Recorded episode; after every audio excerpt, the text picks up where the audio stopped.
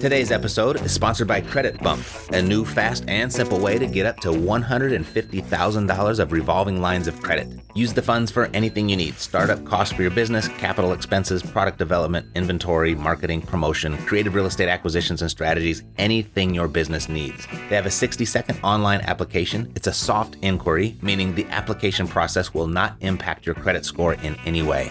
There are no upfront fees. Interest rates are as low as 0% for the first 12 to 18 months. If you opt in for their credit consulting, you'll learn how to extend your 0% interest rates far and beyond that, build corporate credit, and so much more. The approval is based on your credit score and your stated income. And if you're pre-approved and you don't receive at least $50,000 in funding, you don't pay a cent in fees. Through their service, I've helped members of my Epic community receive more than $13 million of funding in the last 6 months. They've got top-notch customer service. Credit Bump has an A+ rating with the Better Business Bureau. In short, you're in great hands and you've got nothing to lose. Go to creditbump.com, creditbump.com. That's creditbump.com. And now, back to creating your epic wealth. Money, wealth. Those are both very personal issues, and the perceived risks associating with increasing wealth, with making money, often become a hindrance for many people. The risks are the scary part, and it stops people from ever taking that first step. So I just want you to know, for the most part, though, without risk, there is no reward for the most part. So if you want the reward, you'll have to take some risks. There's no such thing as a guarantee in life. Nothing is guaranteed. However, risk can be virtually eliminated with education and planning. And with that education and planning, you can develop a rather safe and comprehensive investment plan, of which, once in place, will establish a clear, direct path to your desired result, alleviating all fears, so you can keep your actions focused on the end result and keep progressing forward. You know, in today's fast-changing world, I mean, things change so fast. Jobs that people are applying for today didn't even exist 5 years ago. Stuff changes so fast. And I'm saying that because playing it safe is probably the riskiest thing you can do. Risk is the new safe. Now, with the shift into a new mindset years ago, that mindset from making piles of money to creating streams of money and a whole lot of focused effort, I was able to exit the rat race in less than 4 years. I was able to create a monthly residual income that exceeded my monthly expenses. Thus, I didn't have to work. I still worked, but I didn't have to work. I was out of the rat race. Now, although I believe anyone can do this, it's become pretty obvious to me that just most people won't. I mean, my results, they are not the norm, but they are not extraordinary either. They're just not the norm. Anyone can do this. And as you take on real estate as your financial freedom vehicle, I recommend create a 10-year portfolio cash flow building plan. Go for a 10-year plan. Hey, if you knock it out in 4 years, which is very possible, great, fantastic. But create a conservative 10-year plan, and your plan should begin with the end in mind, as all plans, I think, should begin with the end in mind. So cast out a vision where you want to end up. Picture it. And then just kind of work your way back to where you currently stand. And then once that's established, all you got to do is just take the first step and just don't stop till you get there. That's how simple this can be. So for example, envision 10 years from now, where do you want to be living? What do you want to be doing? And who do you want to be doing it with? Envision that. Get a real clear mental picture of what that looks like 10 years from now. And then just put a monthly price tag on it. What's it going to run you a month to live that life with that person in that location? So let's say your vision is going to run you $10,000 per month. That's your end goal in real estate terms, $10,000 per month in cash flow, so that you can live your vision whether you get up and go to work each day or not. You can still work if you want to. You just have the option not to. So just before you reach your $10,000 monthly cash flow goal, what milestone will you have had to have hit? Just before you hit $10,000 a month of cash flow, what milestone would you have to have hit? Let's say $9,000 a month of cash flow. It's really simple. And just before that, what did you have to hit? What milestone was there? $8,000 a month, and so on. And just kind of follow that all the way back to where you currently stand, where you are right now. Let's say you have $0 in monthly cash flow right now. So then your goal is to reach $500 a month of cash flow. That's it. Forget the rest and focus on just that $500. Then once you get there, you can then set your eyes on the next milestone. But for now, focus on the first milestone. In this example, that being $500 a month of cash flow. All right, so now that your plan and milestones are in place, what should be the first step? Well, the first step that just about anyone can take, regardless of where you want to end up, is to first look at yourself and look at your current situation. Take an analysis of where you are right now. Take stock in what you're working with. You know, how are you doing on time? How much of it do you have available? How are you doing on knowledge? How much do you know? Or how much do you need to learn? And how are you doing on your finances? What are you working with there? Specifically, look at your finances in this manner. Identify all of your low yield assets or take into account all of your assets, take into account all of them, just kind of sort them in order on a piece of paper. Put the lowest yielding asset at the bottom and your best performing asset at the top. So your best performing assets are at the top and just kind of work your way all the way down till you have your lowest yielding asset at the bottom. And then your intent here is to move your low yielding asset to the top. Take it from the bottom and put it on the top. And keep doing this until that one that's at the top right now is actually at the bottom, and then you keep on doing it. That's the essence of where you want to start. You want all high-yielding assets on your piece of paper. And to get there, you'll start using, working, trading, and leveraging your low-yielding assets. Use your low-yielding ones first. Use those first. Assets such as, home equity. It's a very low-yielding asset. 401k.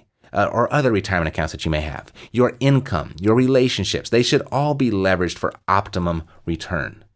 Now, the majority of financial planners, they rail against cashing out retirement accounts, but I'll gladly and confidently argue that these types of funds can be utilized to successfully collect far greater returns and more quickly than they're getting right now, while also quickly recouping anything lost due to early withdrawal fees or tax penalties. I'll gladly have that argument with any financial planner. So the first step of the process, preparing to invest, it typically takes some personal soul searching. And I understand, you're human. And it almost always requires a change in mindset, a shift in mindset, specifically from that of a saver to that of an investor. Stop collecting the piles of money and start creating streams of money. But once you've searched your soul and shifted your mindset, and once your funds are available, whether they're your funds or a partner's funds, an investor's funds, a lender's funds, or maybe just your own intellectual currency, the 10-year cash flow project can now be set in motion. So now that second step, the first step is done. The second step is to buy that first property. Depending on the resources you do have available, just get your first property. Get that one under your belt. Perhaps two, but at least one. And once that one or those two begin to bring in cash flow, this money should be reinvested to further the 10-year plan. Each time an investment property yields a return, whether it's all of the cash flow collected or the appreciation experienced on the property, or maybe a combination of both, the process can then be replicated and momentum can be built and increased to achieve the financial goals that your vision is made of. So having a clear 10-year cash flow plan requires you to stay the course, but most importantly, it's getting that first and or second property into your portfolio. Once you get over that hurdle, momentum begins to build. The track begins to level out, so to speak. And soon enough, you'll feel the wind at your back. You'll feel that and you'll be moving forward. Just get that first one out of the way and the momentum will happen. Now, what I'm suggesting here is not a get-rich-quick plan. No, that's not what's happening here. But rather, it's a get-rich-permanently plan. 10 years may sound like a ways down the road, but it's going to be here before you know it. Think about it. Where would you be today if you got started 10 years ago? Think about what you were doing 10 years ago. Where were you? What were you doing? Who were you with? A decade can fly by, can't it? Whether you get started today or not, the next decade is going to happen. It's going to pass. It's happening with or without you. The question is, where do you want to be financially once it does pass? Or an even more powerful question may be, where will you be in 10 years if you do nothing? If you stay the course you're currently on? If your next 10 years looks the same as your last 10 years, where will you be? Listen, whether you decide to leverage my team at Cashflow Savvy to do all of the heavy lifting for you, or you decide to leverage someone else's team, or you decide to build your own, whatever you choose, just get started with what and who you already know. Don't dismiss this message as one of those, those feel-good moments, or one of those, that makes a lot of sense type moments, or an I'm going to get around to that pretty soon moment. Don't let it pass as one of those moments and then fail to take action on it. Don't let that happen. Regardless of how you get started, just get started. And to get started, a good first step would be to go to cashflowsavvy.com to download our investor package. And the reason being is it contains a very simple 10-year plan laid out in easy-to-read graphics that anyone can follow. So for nothing else, just go get the plan. So you've got a starting point. But don't stop there. Don't stop there just looking at the plan. Note the first step in that plan and take it. At the end of the day, we only have a dozen or so decades each to play with. It's all we got. And likely a few of those have passed already. So which of those 6 that you've got to play with are you actually going to choose to create your financial freedom? Which decade are you going to do that within? Now, if you really don't want to wait a decade to reach your monthly cash flow goal, I get that. Meaning you're determined, how do I get there much faster? I don't want to take 10 years to do this. If I can do it faster, how do I do that? Well, I'm going to share with you how to significantly accelerate your journey, how you can accelerate your journey significantly. And we're going to do that right after this. If opening up your financial statement each month is about as exciting as watching paint dry, the Epic Wealth Fund may be the next investment opportunity for you. The Epic Wealth Fund invests in distressed real estate and shares the profits with its shareholders. If you're an accredited investor who has already enjoyed success elsewhere in their business or investing life, and you're seeking a broader exposure to real estate in your portfolio on a passive basis, the Epic Wealth Fund's executive summary is available for your review. Go to epicwealthfund.com to review the fund's executive summary. epicwealthfund.com. Real estate investments involve a high degree of risk. Residential income and returns may vary and are not guaranteed. Past performance is no indication of future performance. Nothing herein shall be construed as investment, tax, legal, or accounting advice. And now, back to creating your epic wealth. When President Nixon took the United States off the gold standard in 1971, debt became the economic linchpin. Today, the world economy can only function and it can only grow if people borrow money.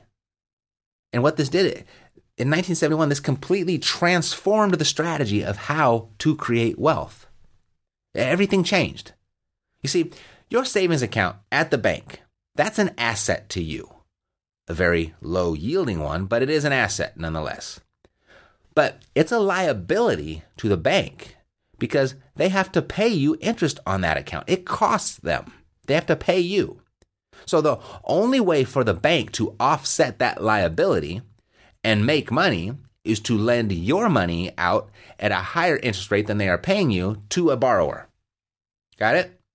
So the world banking system operates on the fractional reserve system, which simply put means for every $1 you save in that account, the bank can lend out $10 or $40 as they could in 2004.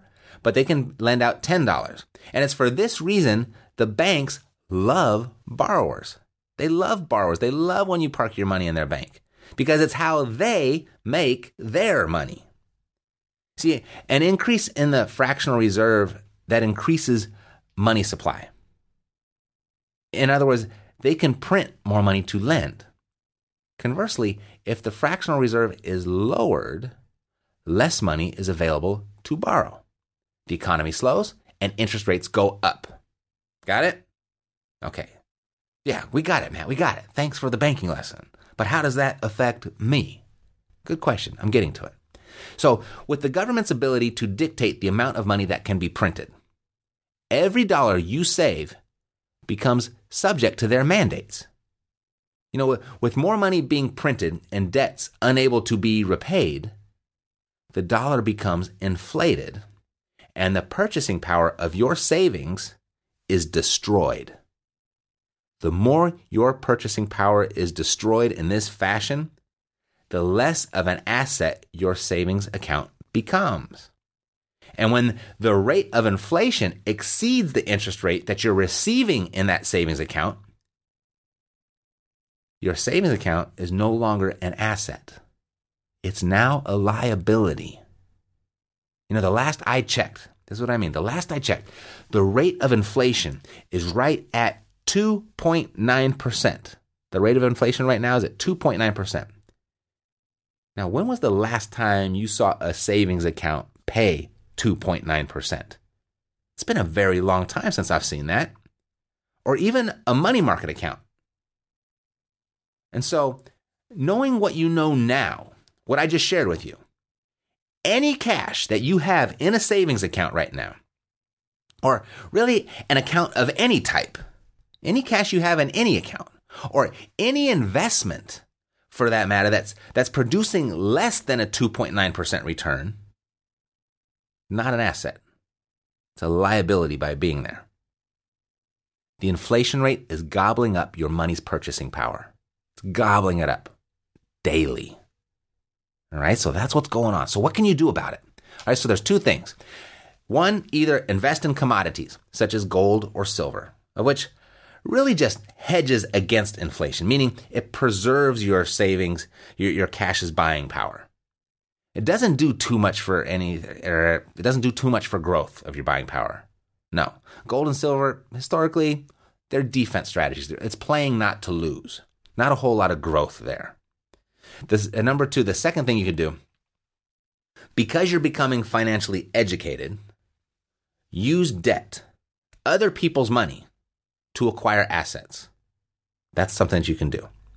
Specifically, you want assets that pay you more than what you have to pay on the debt. Sound familiar? Yes. Now you're playing by the same rules as the bank.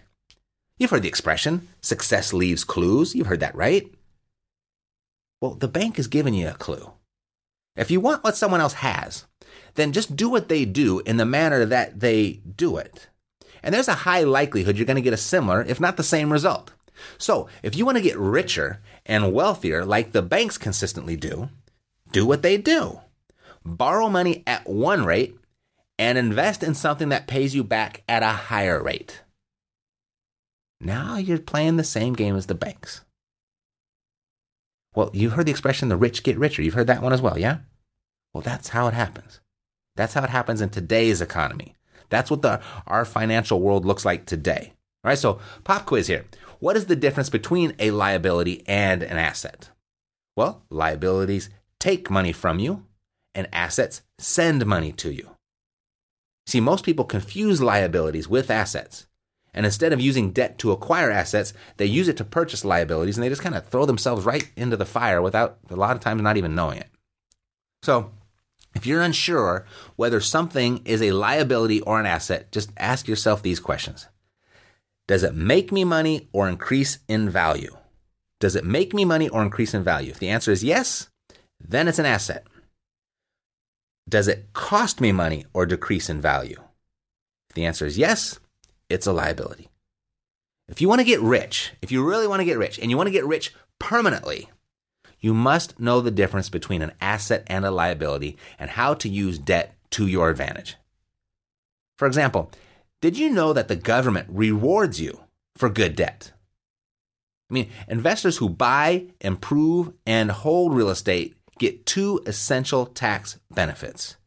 The first one being depreciation. It's a deduction for the wear and tear on the building. What's more is if the annual cash flow from your building is less than the depreciation, you can show a loss on your tax return and you can apply it to other income. Cha-ching! You can actually show a loss on paper but a profit at the bank by using debt and the depreciation tax benefit in this fashion. So that's one, depreciation. Second, amortization. It's the cost of borrowing money. such as loan origination fees, the points, and the interest. You're allowed to take this deduction even if the bank loans you the money to cover the fees. Be aware, however, and this is really important, that while debt can make you very rich and make you very rich fast, it can also make you very poor. So how do you avoid hurting yourself? This is how you do it. Start small. Learn how to manage real estate, learn how to manage tenants, and learn how to structure deals. Invest in a little bit of education, and then just go deep with each asset before going wide. So start small and go deep. It's the management of debt that gets people into trouble, not the use of it. You know, debt makes the world go round, and the government is here to reward you for using it, as long as you use it in the way that they want you to. Using debt in the manner the government wants you to use it is the first way that debt can significantly accelerate your road to creating epic wealth. Next week, we're going to go over the second reason as to why using debt can collapse the time frame on your epic wealth journey like no other. It's been a pleasure. I'll see you next week as we continue to create your epic wealth. If waiting for your investments to grow feels like waiting for paint to dry, there's a powerful secret your financial planner doesn't want you to know. You can accelerate your investments growth by 2, 3, or even 4 times. That's bad news for Wall Street, but great news for you. We're Cashflow Savvy, and we'd like to offer you free information that will show you how to take control of your investments and double, triple, or even quadruple their returns. And it's yours for free. For the secret your financial planner doesn't want you to know, go to CashflowSavvy.com. That's CashflowSavvy.com. This podcast is a part of the C-Suite Radio Network. For more top business podcasts, visit c-suiteradio.com.